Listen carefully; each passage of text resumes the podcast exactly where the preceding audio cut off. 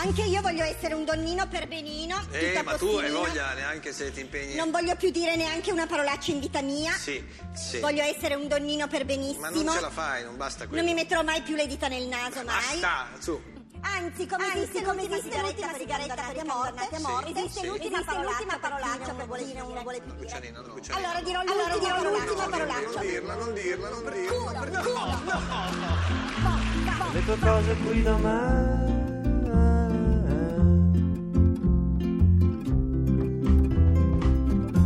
E c'è un signore pieno di signore, si lava i denti nel bidet.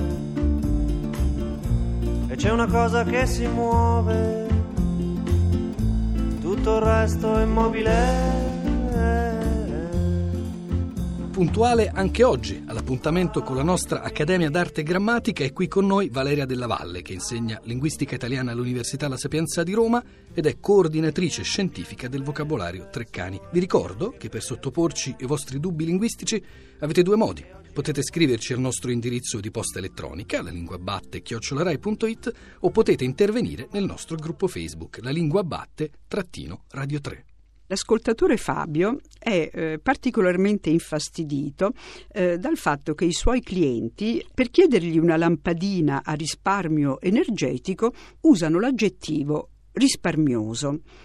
Beh, eh, devo tranquillizzare Fabio, eh, in realtà l'aggettivo non è nuovo, è un aggettivo addirittura eh, esistente dal millenovecentoventuno ed è registrato da tempo nei dizionari della lingua italiana. Eh, a dare, diciamo, notorietà e diffusione a questo aggettivo è stata una campagna pubblicitaria nel millenovecentottantaquattro, la campagna pubblicitaria di una nota automobile che fu lanciata con una eh, abilissima campagna eh, pubblicitaria che tra l'altro si avvaleva anche dei disegni di Giorgio Forattini, e per lanciare quell'automobile furono usate nel, sia nella parte grafica che eh, nella parte televisiva le parole comodosa, scattosa, sciccosa e, ecco quella che non piace a Fabio, anche risparmiosa. Beh, potenza della pubblicità.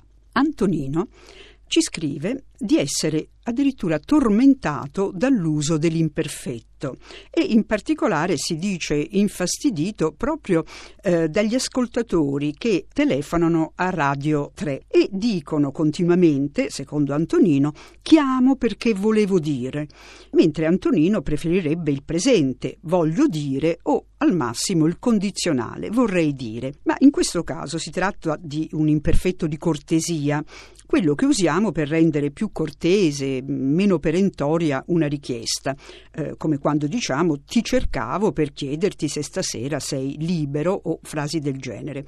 Quindi è un uso non solo corretto, ma direi anche consigliabile. Eh, questo se vogliamo che il nostro modo di esprimerci, il nostro modo di parlare sia non solo corretto grammaticalmente, ma anche un modo garbato e gentile verso gli altri.